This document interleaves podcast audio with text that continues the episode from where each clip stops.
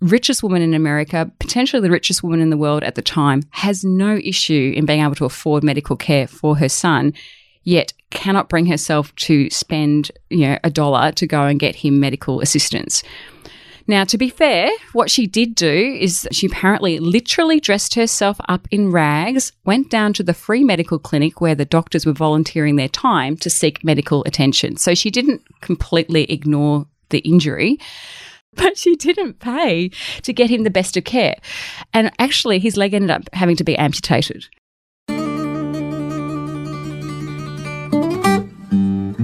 Welcome to the Unfair Advantage Project. Unique perspectives, practical insights, and unexpected discoveries directly focused on giving you the unfair advantage. Introducing your hosts, Nadia Hughes and Terrence Toe. Welcome to the Unfair Advantage Project. I'll be one of your co hosts today. I'm Terence Toe from Strategic Corporation, and I have Nadia Hughes with me. Good morning, Nadia. How are you? Good morning, Terence. And today, Actually, Nadia is going to introduce our very special guest today. Go for it, Nadia. And good morning, Erica. Erica is a senior business developer from a Morningstar. Why uh, she is on our podcast today, you may ask, because I met her on one of the conferences, and when I was listening to her presentations, presentation, I actually had goosebumps. It's topic which everybody should know everybody suspects it's a case, but nobody ever can just define it. What is it about human behavior and money? And Erica actually was answering so many questions which were already sitting and nesting in my head. And that's why her presentation was the most enjoyable presentation in the last month for me. So thank you very much for agreeing to be guest on our podcast. Erica presents herself as a perpetually curious.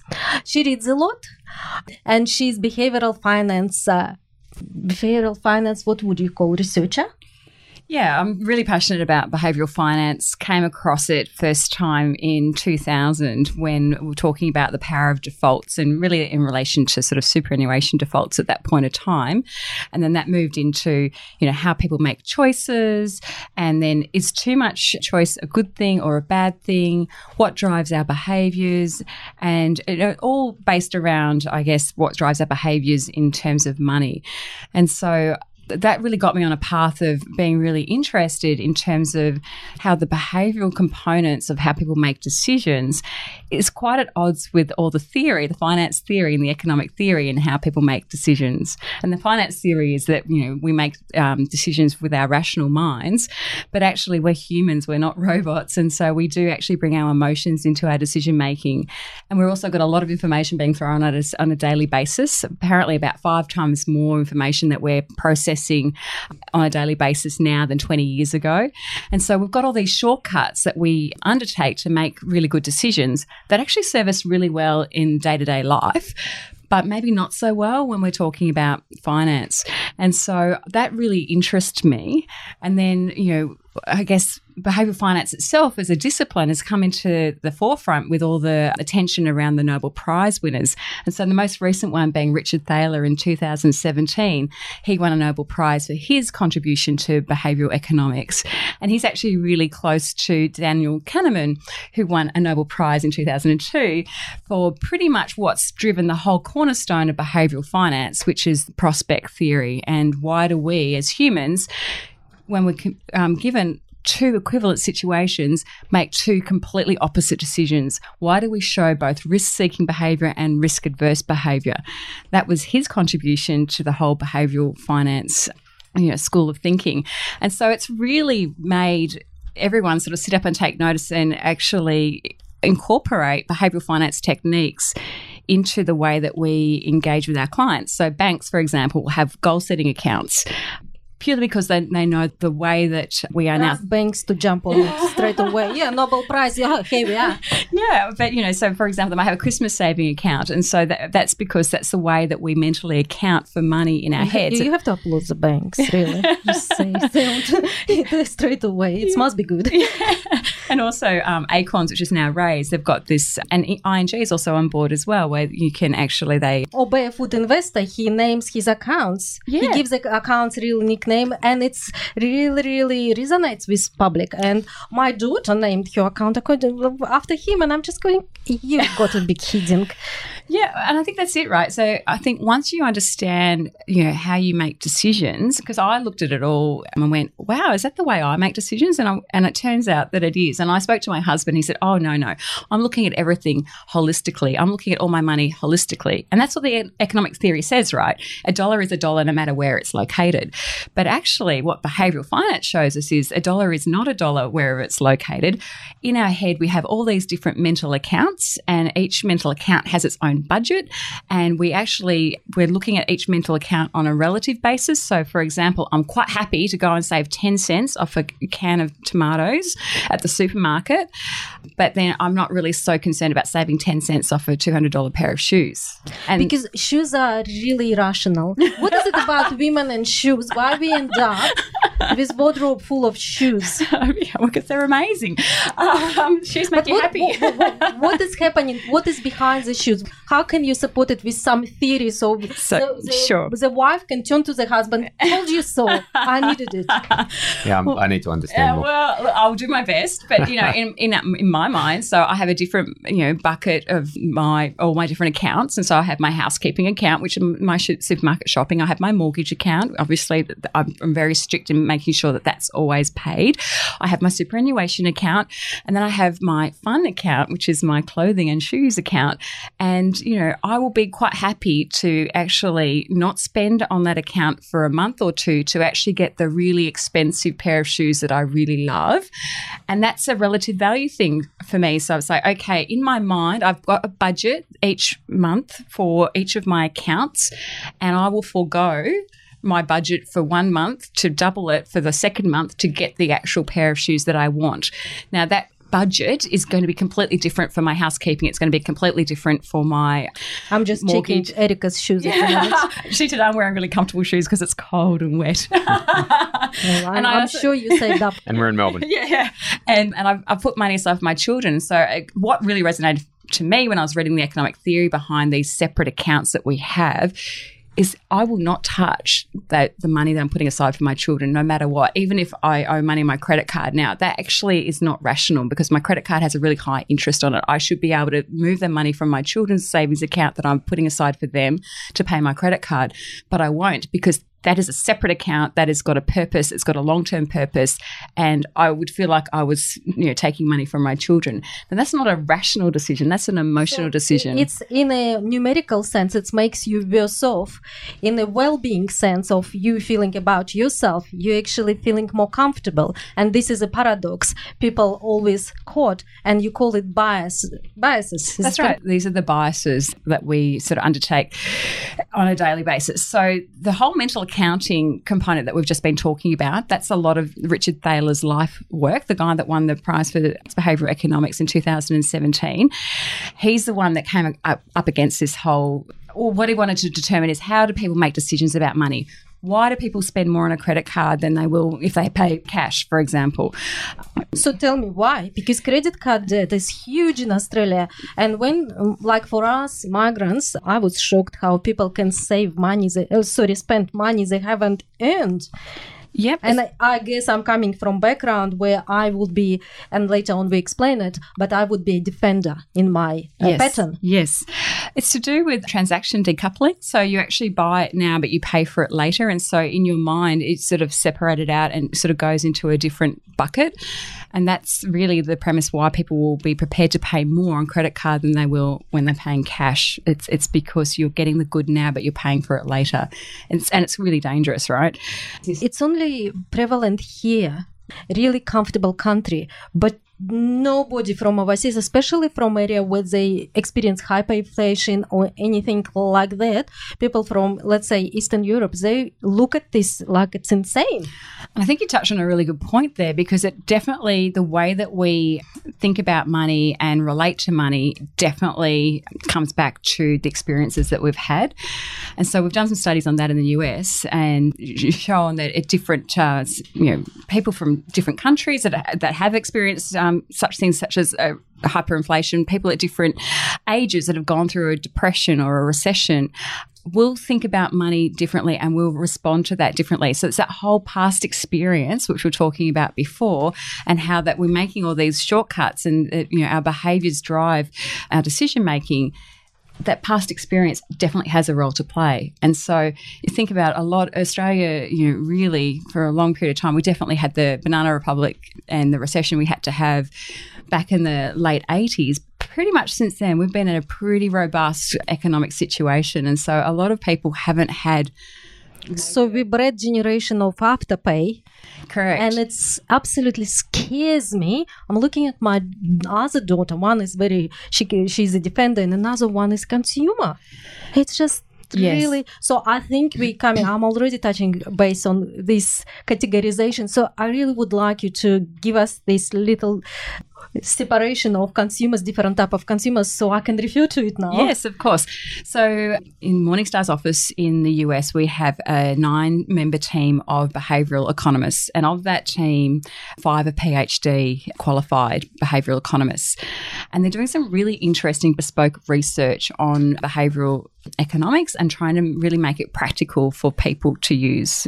And so, one of the pieces of research that's been undertaken by a lady called Dr.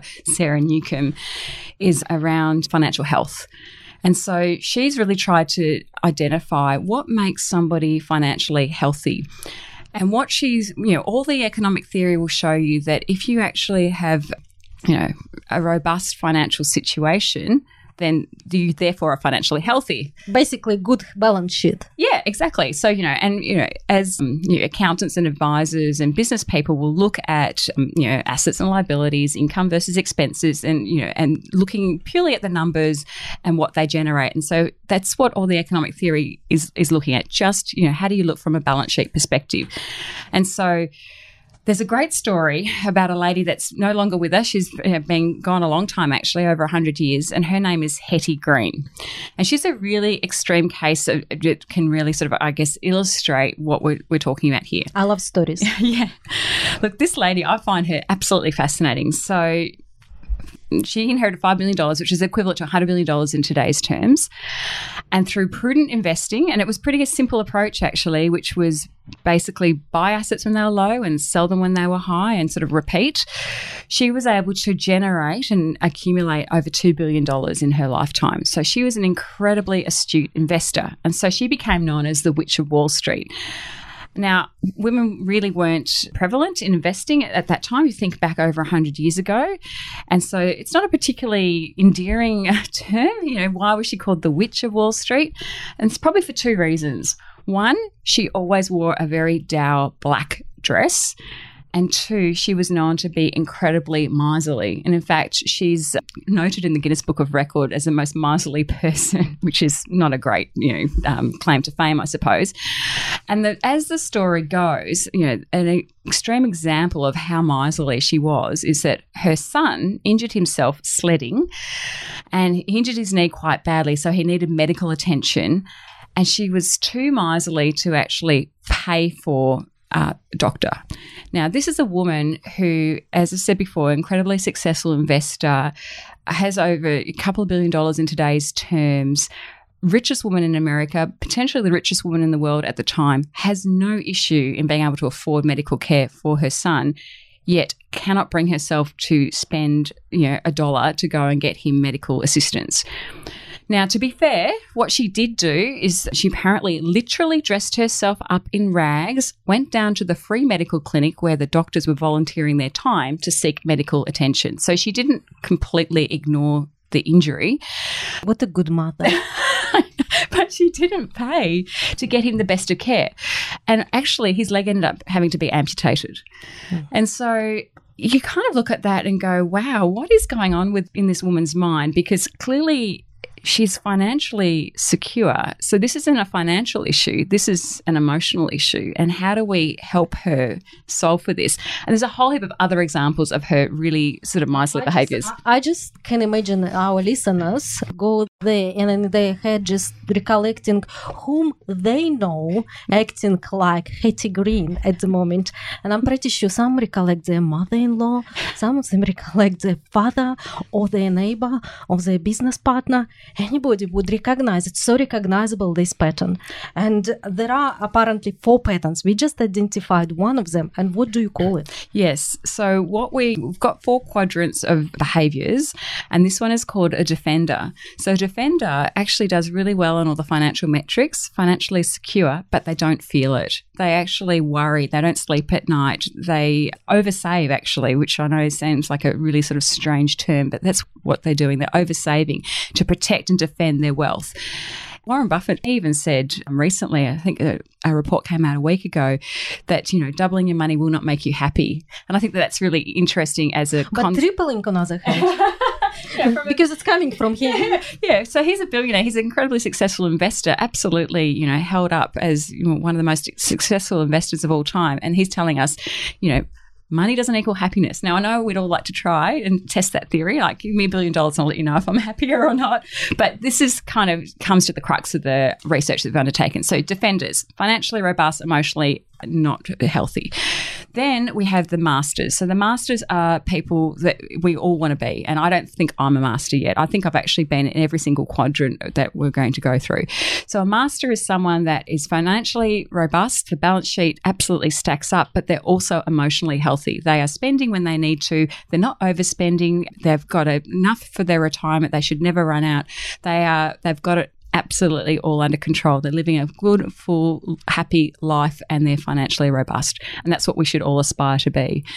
Then we have the consumers, and the consumers are those that are incredibly happy, absolutely happy. Avocado but, smashes. yeah, that's right. They're, they're eating their smashed avocado. They're wearing the latest fashions. They're going to all the latest restaurants. They're going on amazing holidays. They're probably driving a really beautiful European car but they're living paycheck to paycheck. They're not thinking about the future at all. They're living in the now. And so, from a balance sheet perspective, they've got nothing, but they're having a great time and they're as happy as you could be. So, I recently heard from very young guy. I asked him to explain me this phenomena because they are living life. What is it about you guys, your generation? What are you actually doing? And he said, we're accumulating experience because when you die, all you will remember is your experience. You won't care about how much money in a bank you have got. And I said, kid, you got a point, but there is a problem if you do have to pay for the leg of your son. Correct, exactly. Or, you know, you do want to have a house, um, you know, and when you retire, you want to be able to have a, a decent retirement and be able to afford to go and have your smashed avocado or your cafe latte or maybe even go on an overseas trip every couple of years. So yeah, and that, and we'll talk about how you can coach to help people through those behaviours. So clearly, what's happening with consumers is they are living in the now; they're not thinking about the future, and so part of the challenge is to get them thinking a little bit about the future. And we don't want them to be miserable; we want them to be happy, but we also want them to be putting a little bit aside for a rainy day or for the mm-hmm. future. And then the final quadrant is the, the worst of all, which is, and I don't really like the term, but the term is strugglers, and you know these are the vulnerable that basically they're not financially secure but they know it and they're trying to protect and defend what little they have, but you know, they have so little anyway. And so they're really living, you know, day by day in a really sort of tough circumstance and worrying when the bills come in. Now, if I think about my own self, when I first graduated from university, moved out of home, was renting, I was a struggler big time, you know, and I was paying off my HECS debt and, you know, I was living paycheck to paycheck and it was really hard to get ahead. And I was wanting to get ahead, but it was really, really hard. Then I paid off my HECS debt, started sort of, uh, I guess, getting it, you know, a bit more income through. And then I, I think I became a consumer big time. And so I was just spending, you know, and was definitely not thinking about the future whatsoever. Luckily, we live in Australia. We have the, um, you know, a, a, superannuation system that requires us to contribute. So otherwise, oh, I, yeah, otherwise I, I, may not have had anything put aside at all. So that was the only thing that was being That's put aside. That's an interesting point you're touching because it's anyone I know, because I don't know many too wealthy people. But going through this transition from really extreme struggle uh, to suddenly this euphoria of having this first money and not saving, but rewarding yourself for all hardships they had to endure. Exactly. And it's such a typical uh, example. And people start booking holidays, start living life, and they exaggerate uh, this compensation. Yeah, and I think you think it's going to go on forever as well. You're just living in the moment, and you know it's a bit of a trap. And so then, I, obviously, I got married, I had children, and got a mortgage, and, and worked really hard at paying that all, you know, off as much as possible. Got myself into a reasonable, robust financial situation, have some money in the bank. And now I'm terrified of losing that money in the bank. So now I'm a defender. Um, and I don't want to spend a cent. I'm not to the point of Hetty Green yet, but, you know, and so my challenge is now to get across to be the master. And so, you know, I'm working on that. And so that's the thing. I think no matter what quadrant you're in at the moment, you don't necessarily need to stay there. And then there's lots of things that we can do to move the different quadrants to actually then become, you know, a master. We also have businesses which can be classified Yes. as um, through going through those quadrants. I've just been mapping out the quadrant. Am I? Am I? am I on? On? Uh, Uh, Terence is a master of all. Uh, you know, Am you I on track? He's absolutely done it. That's ridiculous. As you've been talking, I've just been kind of quietly having a look at this. It's great for me. I might have, we might even put this up on the Absolutely. on the website if we're allowed to. Yeah, I I'm sure so, we can. yeah. Absolutely, we will have reference to the Yeah, research. perfect, yeah. But it And, was uh, one of the. It's a c- similar, and I'm thinking, why did I think about it? And because everything genius would never comes up something complicated. They come come up some simple truth which resonates with everybody, yet nobody could identify it so simply, and that's what I really liked about this theory. Do you have any research to tell us, you know, how many people or businesses, if we if we can talk in either terms, Yeah. actually sit in one of in either of these quadrants? So the only thing that I've heard from Dr. Sarah Newcomb is that most people are in the struggler, actually. So that's where the majority of people sit. most people would be also a lot of people going in their own business their businesses will be struggle. And uh, latest statistics i went to breakfast. I always go to breakfast with insolvency people. Sta say the same thing. That's why people do not survive. Businesses do not survive. They struggle. They can't meet uh, make their ends meet. So can we just expand on the traits of you know each each one of you know, Yeah. someone who sits in each one of these Yeah. quadrants? Yeah. So a uh, master is someone that's got a great balance sheet and also has enough money to do what they need to do now, but put some money away for the future as well. i identified it they live now and they think of then Yep. Yeah. They're definitely thinking, you know, short term and long term. They're thinking holistically, you know, about the whole, their whole, you know, life cycle, I suppose. So whether you're a business or a person. Then the defender, they've you know, got a great strong balance sheet, but they're fearful and they're not spending a cent. And they're not putting back into the business or they're not investing for the future. They're just sorry in terms of sorry. Then you've got the defender who's got the really strong balance sheet and they're not spending any money now. They're putting it all into the future. You know, they're basically saving it all and they're not actually sort of, you know, maybe spending the money to grow the business or spending money to just enjoy themselves, to reward themselves a little bit, to perhaps That- go on the that's the holiday. reason why my entire Soviet Union full of defenders and my grandma had the most elaborate funeral which she prepared herself for. Yet she lived such a frugal life. Yeah. But her funeral were fantastic. It's amazing. yeah, yeah, yeah. And then the consumer is just living, you know, day to day and just um, so emotionally fantastic, you know, but their balance sheet's no good at all. You know. Are they really emotionally fantastic? Don't they have these moments of being scared? Maybe they do, but generally speaking, they're just pretty happy. So, but, but what we're talking about is, uh, you know, at the point in time where their financial strength kind of moves the wrong way too far, Yeah, then they go into the struggling Struggler, category. correct. That's Yeah, right. You can move okay, between the quadrants. And then the strugglers are those that are not, they don't have a strong balance sheet and they know it mm-hmm. and they're doing their best to improve their financial situation, but they can't. They feel really powerless. And I think that that then comes into what the play, you know, who who am I talking to? Where do I sit, you know, on this quadrant? Because it needs to, for a model to be useful, you need to sort of, you know, be able to uh, apply it. And so it's pretty simple actually to work out where you sit on the scale. It's basically relates to two psychological factors, and it's how far ahead we think, and then it's also whether we feel empowered or not. And so, you know, if you want to know where you sit or where your clients sit on this, you've just got to ask two questions of yourself or of your clients. When you think about money, how far ahead do you usually plan? Now, if you're just planning week to week or month to month or even out to a year, you're a short term thinker. And if you're a short term thinker, then you are sitting in that consumer or struggler mm-hmm. quadrant. And then, you know, if you're thinking anywhere beyond 10 years, you're likely to be a defender or a master. And I think what was really interesting with a study that was undertaken by Dr. Sarah Newcomb and the team, and it was a US study to be fair, they found that pretty much every year you thought out further, so for every year that you were thinking into the future, basically equated to $20,000 more saved. So someone that was sinking 10 years plus had substantially more saved than someone that was just sinking, you know, very short term.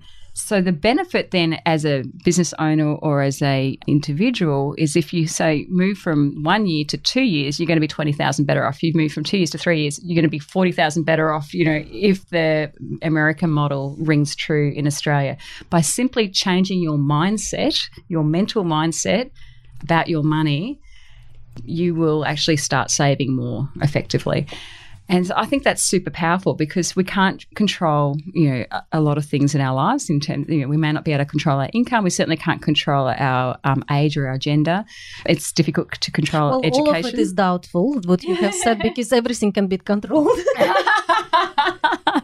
but you know, we can definitely change our mindset. Like, there's some- gender change, uh, and, and definitely with the right advice, you can control your balance. I don't know you where this podcast is going. Yeah, yeah, maybe you can control, Uh, control the way you you look in terms of age. I'm utterly sorry, I just lighten these things up because we are going into very heavy ones. Sure, sure. I really want to understand how people should be moving and like really want to understand how not to for people to stay trapped in these quadrants.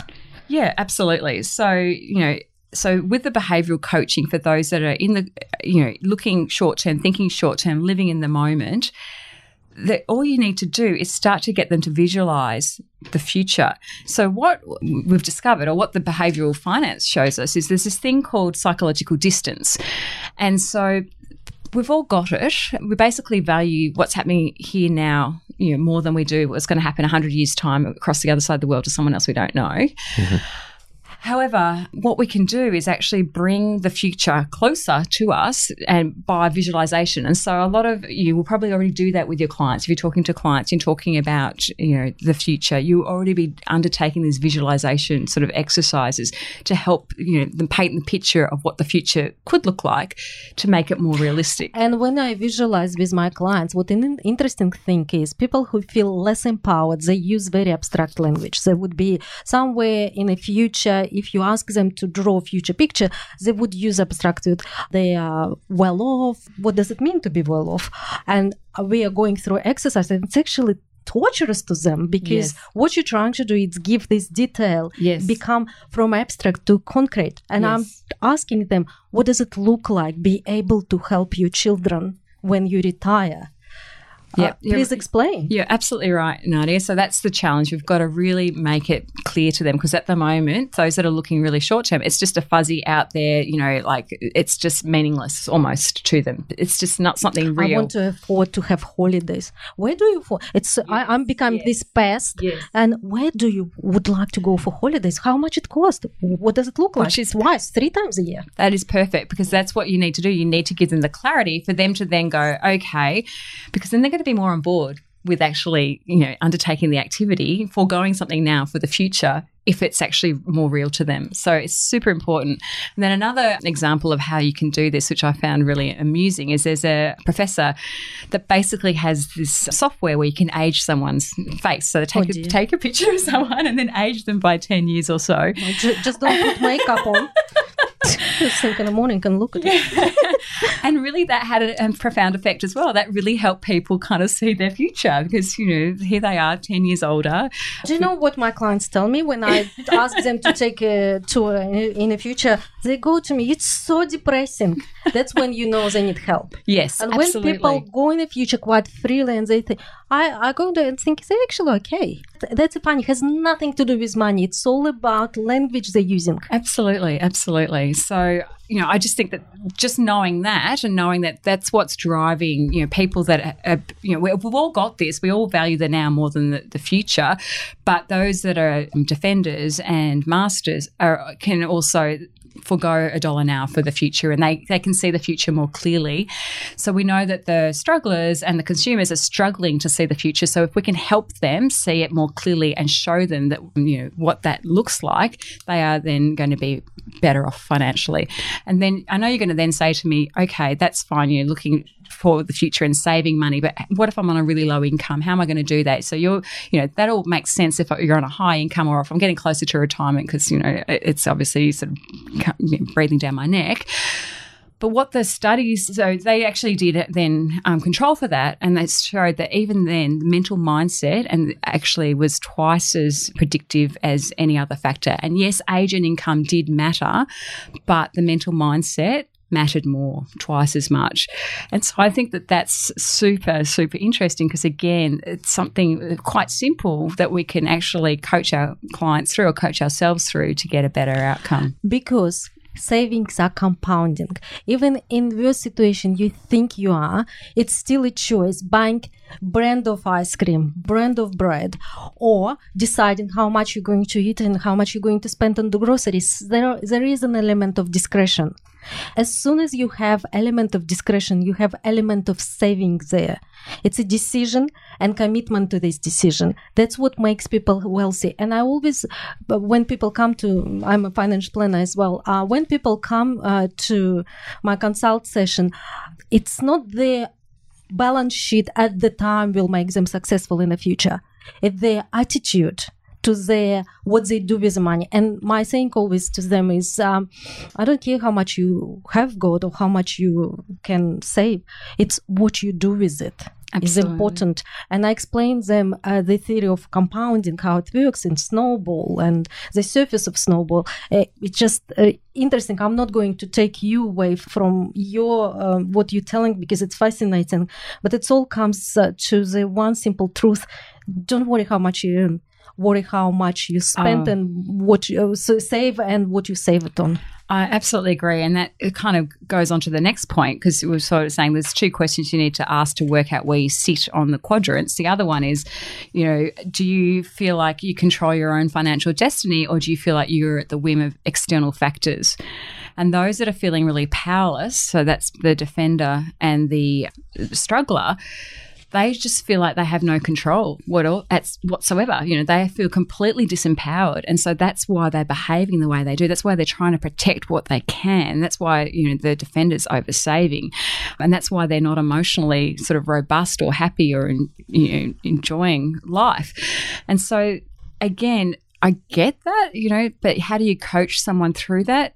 We can show them all the ways that they can be empowered. And you touched on those just before, Nadia. So it's like, yes, you know, you can't control markets, for example. You don't know, you know, what's going to happen there, you know, with absolute certainty, but you can control how much you spend, how much you save, you know, whether you have a plan, what your asset allocation looks like. There's a lot you can do to actually have some power. You are not completely powerless. You are not at the mercy of external forces. You do have some internal capability to drive your outcome. And if you can coach people through that, then that is a you know, massive advantage because at the moment, if you're sitting again across the table from a defender or from a struggler, they're not feeling that. They just feel like I've just there's nothing I can do. It's interesting. Uh, defenders look down upon strugglers big time, and strugglers despise defenders because they filthy rich. That's where the term filthy rich comes. they don't enjoy it. Um, and um, masters, I suppose, they just so chilled. They don't care about any of this. They don't get caught in these dramas of the market or anything. They just like yogi sitting there waiting for the right time to strike another pose. And the consumers well they kids they any some adults are still kids Yep. that's what they're doing that's why there is lack of perspective they live in the now because they don't know what future is Yep. Agree. Absolutely agree. that's my trivial So one of the things I guess that I'm taking from this, and I don't know whether it's accurate or not, so I'll just check in and, and see if it is, is that really what you're doing is is attaching an emotion to an outcome or to an action, if that makes sense. Yeah. So what we're saying is the economic theory is all about the balance sheet and the numbers, and the numbers are important. But actually, it's the story behind the numbers that actually really matter. And you need to look at it holistically because the way people make decisions and their relationships with money is, is, is emotional, uh, not just purely you know, rational and factual based on the numbers. And so, this is why these four quadrants have been mapped out to sort of show, you know, your defender and your master both have amazing balance sheets, hmm. but your master's got it under control and is living a full and happy life. Your defender is not sleeping at night and worried and is stewing about whether they can afford to buy their grandkids a present or whether they can afford to go overseas or whether they can actually go out for dinner that night. And that's not a great outcome. Hmm. And the reality is they do, they've got enough, but they just don't feel it. They're really worried. And so you can help coach them through that. All right. So I guess, you know, and, and I love, I've been, like I said, I've been mapping out this quadrant. So is it that, I mean, because kind of what I'm hearing is the place that we really want to get to for most people is master. But is that really suitable for everyone? Well, we think so. Okay. we think, yeah, Cool. we think it's achievable for everyone. You know, that's nirvana. Okay. That would be great. Hmm. Yeah. And we think through coaching because it's basically all about mental mindset. So, mental time is money. That's what the research has shown. The, the further out you think, the more money you will be able to accumulate. Hmm. And power is happiness. The more empowered you feel about your own financial destiny, the happier you're going to be. And the fallacy of the whole economic theory is that the more you have, then naturally happiness will follow. But the reality is, we've shown through Hetty Green and her story that it is absolutely not necessarily the case. And hmm. you need to look at it holistically. And another fallacy we're going to dispel for us it's certainty of gains and uh, certain uncertainty of losses. Uh, That's this. That's an interesting one as well because people making decisions, people uh, investing in the markets all the time, making decisions in their everyday business reality, business on, and that's one was very interesting. I pick up on your presentation as well. Perfect. So, this is all about the power of framing, I suppose, and how we frame a question um, will determine the outcomes. And this really comes back to um, research undertaken by Daniel Kahneman and Amos Tversky back in 1979. So it's not new research at all, but it's it's really the cornerstone of behavioral finance. And what they discovered was this theory called prospect theory. And part of the prospect theory sort of relates to loss aversion. And so what they uncovered is that as humans, we really hate losses and we will do whatever we can to avoid a certain loss. And you know, the other thing we really hate is uncertainty. So And so the theory that they um, came up with, this prospect theory, was to show that you know humans are first of all incredibly irrational, but actually predictably so. and with that, that depending on how they would frame a question, even if the it was an equivalent scenario, the same people would show both risk-seeking behaviour and risk-adverse behaviour. So it just completely bonkers. So, uh, what was that experiment that they undertook? So basically, they said, right, I'm going to give you a thousand dollars. Another story. Yes. so this is the um, you know, the I guess the a group of people that they were using as their study. So I'm going to give you a thousand dollars, and I'm going to give you two options. Why don't you play it with us? Yeah. Give it to Terence and give it to me. Sure. Okay. So um, you've got a thousand dollars. Yeah.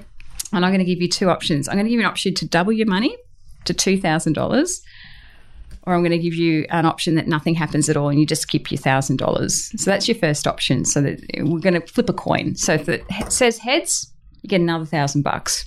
It says tails, you just keep your money. You don't get anything. The second option is I'm going to give you $500 for sure. Now, which option would you like? Out of those two options. Yeah. So either you get $1,000, which you could double or keep. Yep. Or you could get $500. Yep, for sure. You still keep your $1,000, so you get an extra $500.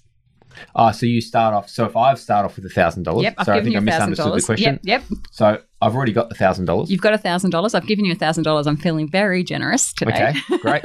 Glad you brought your wallet with you. and I've got another thousand. It's the most profitable podcast I've done so far. Actually, just think about that. Okay, so we, we start off with a thousand dollars. Yep. We've then got the option to double it or keep it. But are these two separate decisions? Because what you're saying is there's an extra five hundred dollars. Yep. So so one decision is so one option we'll call option A mm-hmm. is that we're going to flip a coin, mm-hmm. and if the coin lands on heads, I'm going to give you another thousand dollars.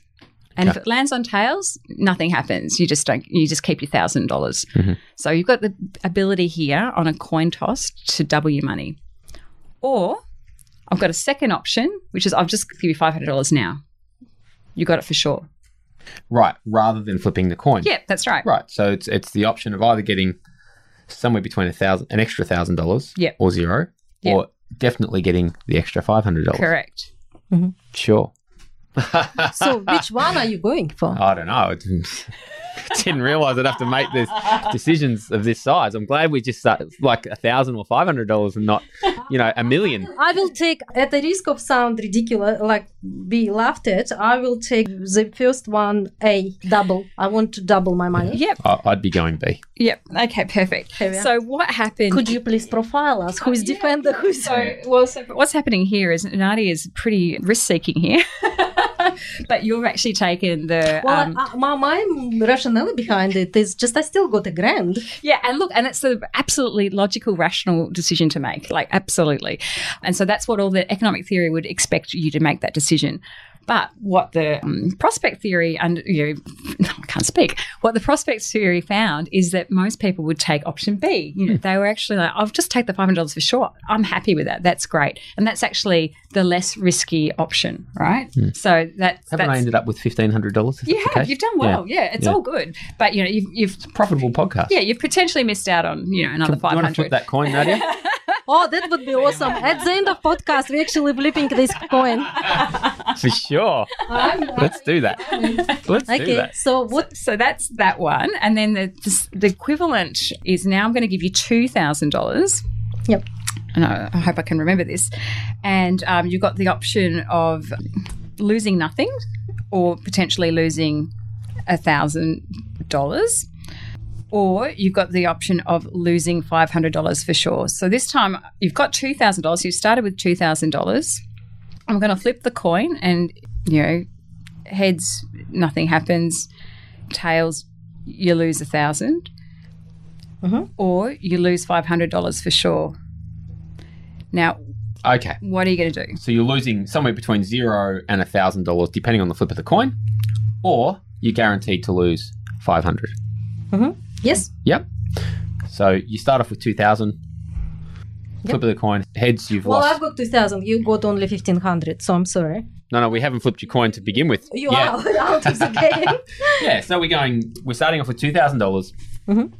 Option one is we get to flip a coin. Say it's heads, you lose zero, and tails, you lose a thousand. So you end up with a thousand, or you just guarantee you end up with fifteen hundred dollars at the end of it. Well, I will always go for option A. Because 1000 Really? is a 1000, yeah. Because Yeah, that way she's going to have two thousand dollars. So she's got the ability of taking home two thousand dollars Or a thousand. or a thousand, yeah, or you've got the ability. that's a higher risk. yeah. I don't really know. It wouldn't bother me too too, uh, too much, to be honest. I- I'd I'd probably go option B. Again. would bother I'll, I'll go wife, with the probably with the crowd. I think. Well, funnily enough, the crowd fl- flipped, and so they actually did hated the prospect of losing five hundred dollars for sure. So we're ta happy to take the risk Oh, and to actually, you know, potentially not lose anything. right. So that this is the whole premise behind prospect theory, right? Is that two equivalent situations, yeah. two different framings. Mhm.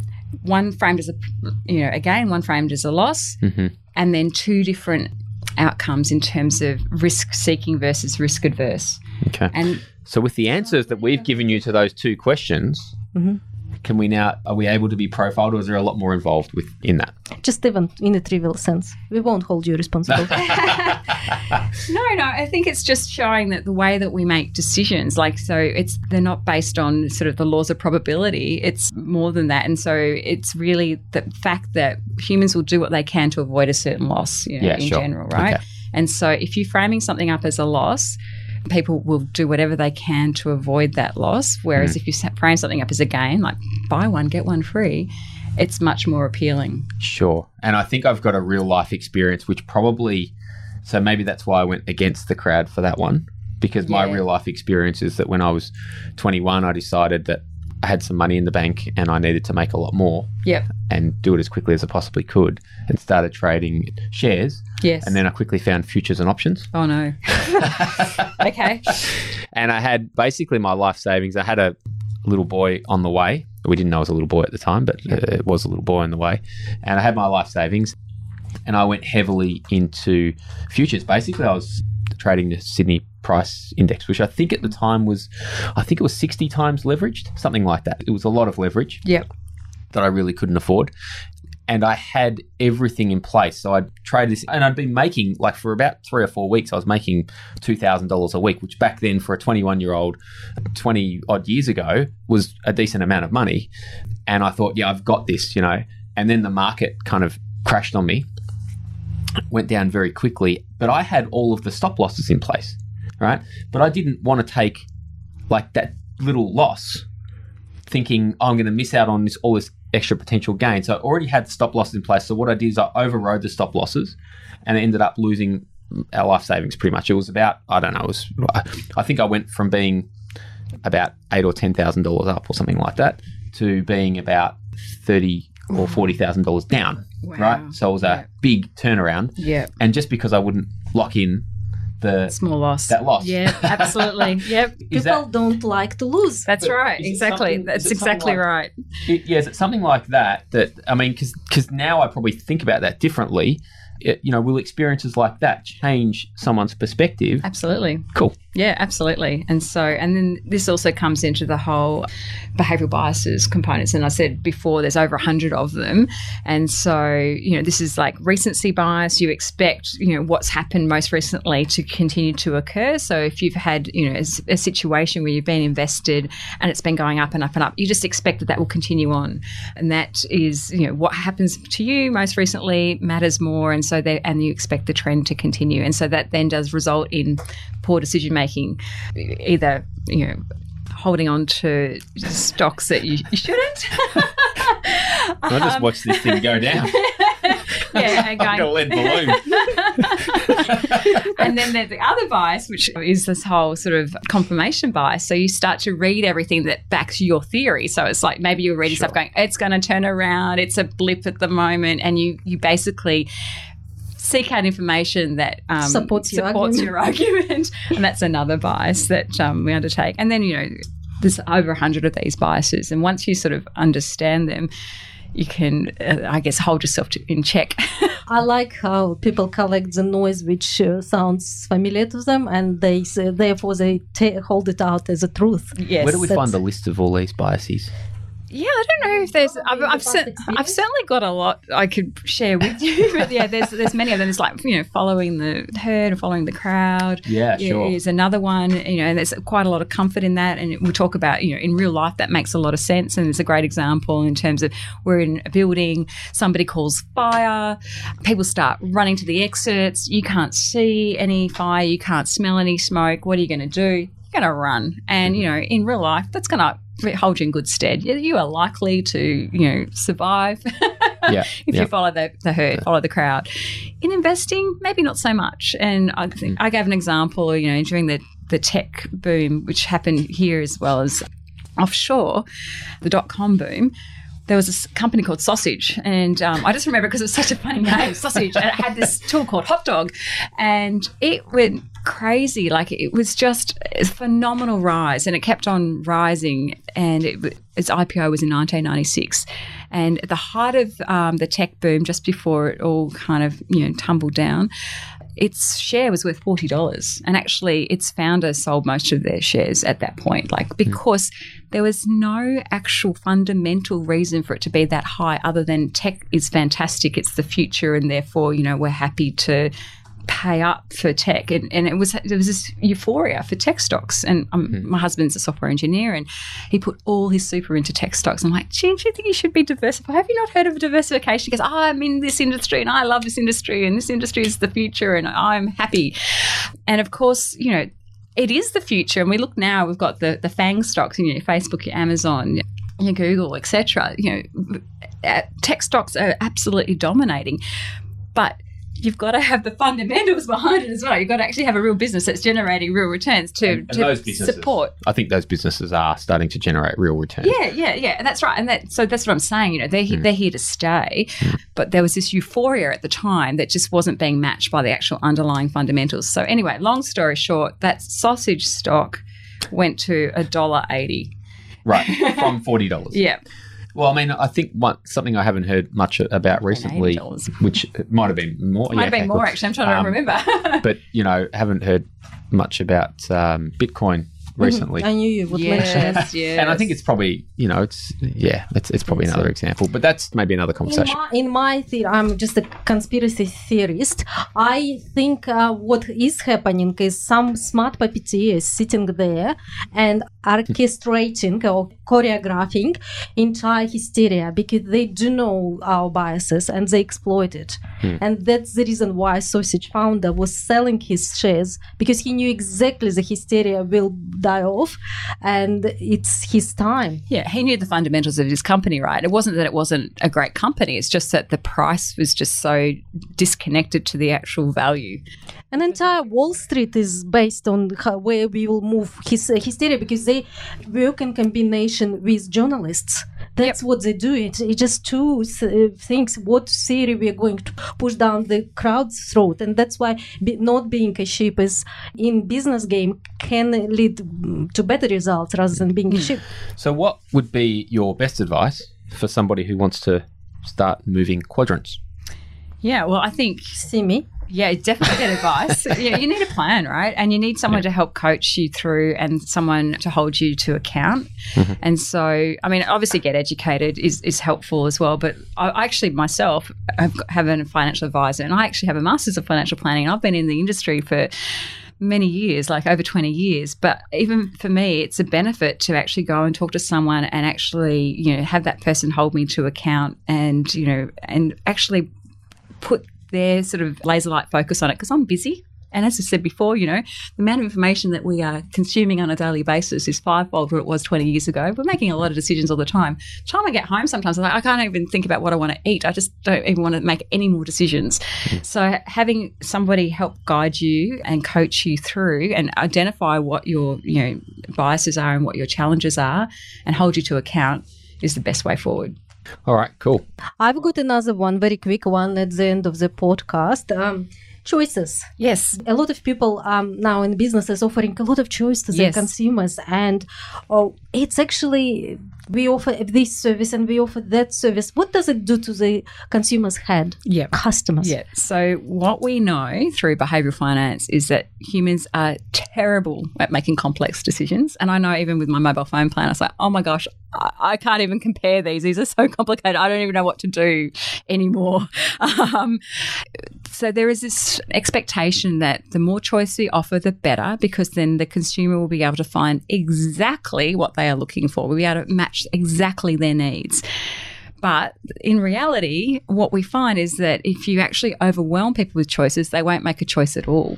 Or if they do make a choice, they're likely to sort of you know, be regretful of those choices. And so this goes to a really interesting study which was done by Iyengar and Lepper back in 2000. And this is really the study that got me really interested in behavioral finance, actually. And so they did a study on jams and chocolates. And what they did is they had a limited selection of jams available to taste at a food market one Saturday. And then the following Saturday, they had a really extensive table of jams to taste. And the point being that you would taste the jams and then hopefully go and buy a jar of jam. Now, what table do you think generated the most interest? I know the answer, so I'll let Terence to answer. So we've got sorry the two scenarios. Just paint them out for me again. Yeah. So we're two different Saturdays. Mm-hmm. First Saturday, we've got a table set up in a food market, and it's got six jams on it Mm-hmm. to taste. And then we want you to go and you know taste it and then buy a jam. Mm-hmm. The following Saturday, same food market, but this time instead of six jams, we've got twenty six jams available Whoa. to taste. Yeah, we've got a lot more. Extensive. You know, we've got it all going on. I'm betting on the less is better in that case. So what happens is the extensive jam table drives a lot of interest. People get really excited about all the choices. Like, wow, you know, we've got mango, we've got papaya, we've got kiwi fruit, we've got, you know, apart from, you know, your normal strawberry and apricot, you know, this is fantastic. So definitely a lot more foot traffic came past the jam table with the extensive choice. But as you're sort of touching on, which jam table sold the most jam? Well, it was the limited choice one, and it wasn't an insignificant difference either. The smaller limited choice jam table sold 10 times more jam than the larger jam table. So, again, just making it easy, curating the decisions to help people make a decision by not overwhelming them with choice is super important. And then this same group of um, behavioral scientists, actually psychologists, did it this another study this time with chocolates. And with the chocolates they also asked a follow-up question people that had bought from both the limited chocolate choice table and the large chocolate choice table how happy they were with their purchases. And those that had bought from the extensive chocolate table were actually less happy because then they were kind of second guessing themselves because they had so many choices to make. It's like, I don't know, yeah, I'm okay. Did I make the right one? Should I have gone the mint instead of, you know, the peanut? So it, it was quite ironic that not only you know, did they, first of all, we know that, you know, the extensive choice resulted in less sales. Those that then had bought from the extensive choice table were less satisfied with their choice as well and were second guessing whether they'd made the right decision. How do you choose between butterscotch and, uh, you know, in English, whatever they call it, truffles? What was the study called? Sorry. Yeah, so it was a, I think it was called Is Too Much Choice a Good Thing? I can definitely send you the link to it. And it's by Iyengar and that. Lepper. And it's um, I can see it in your eyes because what you're doing right now, you're thinking about conversion. Food traffic doesn't mean conversion. No, I'm thinking about niche markets. There- There's Uh, exactly, niche as well. people get scared to cut down their market. So what I see when when I speak with business owners, entrepreneurs, there's this fear of missing out. So if they cut out, Yeah. you know, uh, uh, like ninety percent of the available market, they- they're they're fearful that they're going to miss out on you know a big portion you of the have a good expression for this. You're going mile wide and yeah, so yeah, so they go a mile wide and an inch deep, Yeah, rather than going a mile deep and an inch wide. yeah. And and uh, this is a really powerful, I think, demonstration of the power of of niching because what you're saying is this is I've just summarized it right is extensive choice equals more traffic, less sales, lower satisfaction. Correct. In general, Correct. Yep. Limited choice is less traffic, ten times your sales, Yep. and higher satisfaction. Correct. Right. So it's a really good argument. So, so to me, I'd love to kind of read up more about that now. It's, I've learned a lot on this podcast, so I really appreciate you bringing all this stuff to our attention. I, and and it's something that I think I'm sure we'll be talking more about in the And future. Erica, I would love to continue our dialogue. The reason is because I am an active consultant. I invite people to my boardroom and I help them to turn their lives around. And this exactly at the exact point I'm working with a couple who has to change their biases. And I at the moment couldn't back myself up with research. Or like it's in in my blood. I understand it and I do have a degree in psychology. However I was always looking for how do I combine knowledge of human behavior and finances because it's just so close and yet I can't grab it and you just came and summed it up for me I am utterly grateful Oh, absolutely my pleasure. Look, and I, I'm really pleased to be at Morningstar where they've got all these amazing researchers that are doing all this work so that I can then share. and I will keep an eye on these all researchers through you if you don't mind Yeah, of course. Yeah. and uh, we will keep an active dialogue Yeah, continue perfect. Okay, so this has been amazing. So again, thank you for bringing all of this great I knowledge. can't wait to flip the coin. Yes, we'll have to flip the coin afterwards. We'll do that afterwards. We will take pictures while the, take hell the photos coin. How much na- money Nadia lost? Anyway, so Can and, we put uh, real money? Just a little bit, but real. yeah. Make it interesting. Um, sorry, Erica. How can our listener connect with you? Oh, well, I'm on LinkedIn. I'm on social media as well. So there are two ways. So I'm Erica Hall AU on Twitter. I'm Erica Hall AU, I think, on LinkedIn as well. And Where are I'm- you most active? Look, I, I'm probably most active on LinkedIn. So I have written a couple of behavioral finance articles on LinkedIn that you're welcome to look at. And so I have it, talked about the jam chocolate um, Well, they have, choice. Yeah, that's that's great. Yeah. Um, and I have also talked a little bit about behavioural finance relating to retirement, actually, and retirement incomes. So, and I'm I'm looking to sort of continue to write and um, post on LinkedIn. With Twitter, if I attend conferences, I tend to sort of write there. But um, yeah, LinkedIn's probably the the best. Perfect. All right. Wonderful. Well, thanks for joining us today, and we look Uh, forward I'm to on my speaking LinkedIn. with you again soon. thanks, Erica. Thanks for listening to the Unfair Advantage Project. For more curated resources, visit us at unfairadvantageproject.com.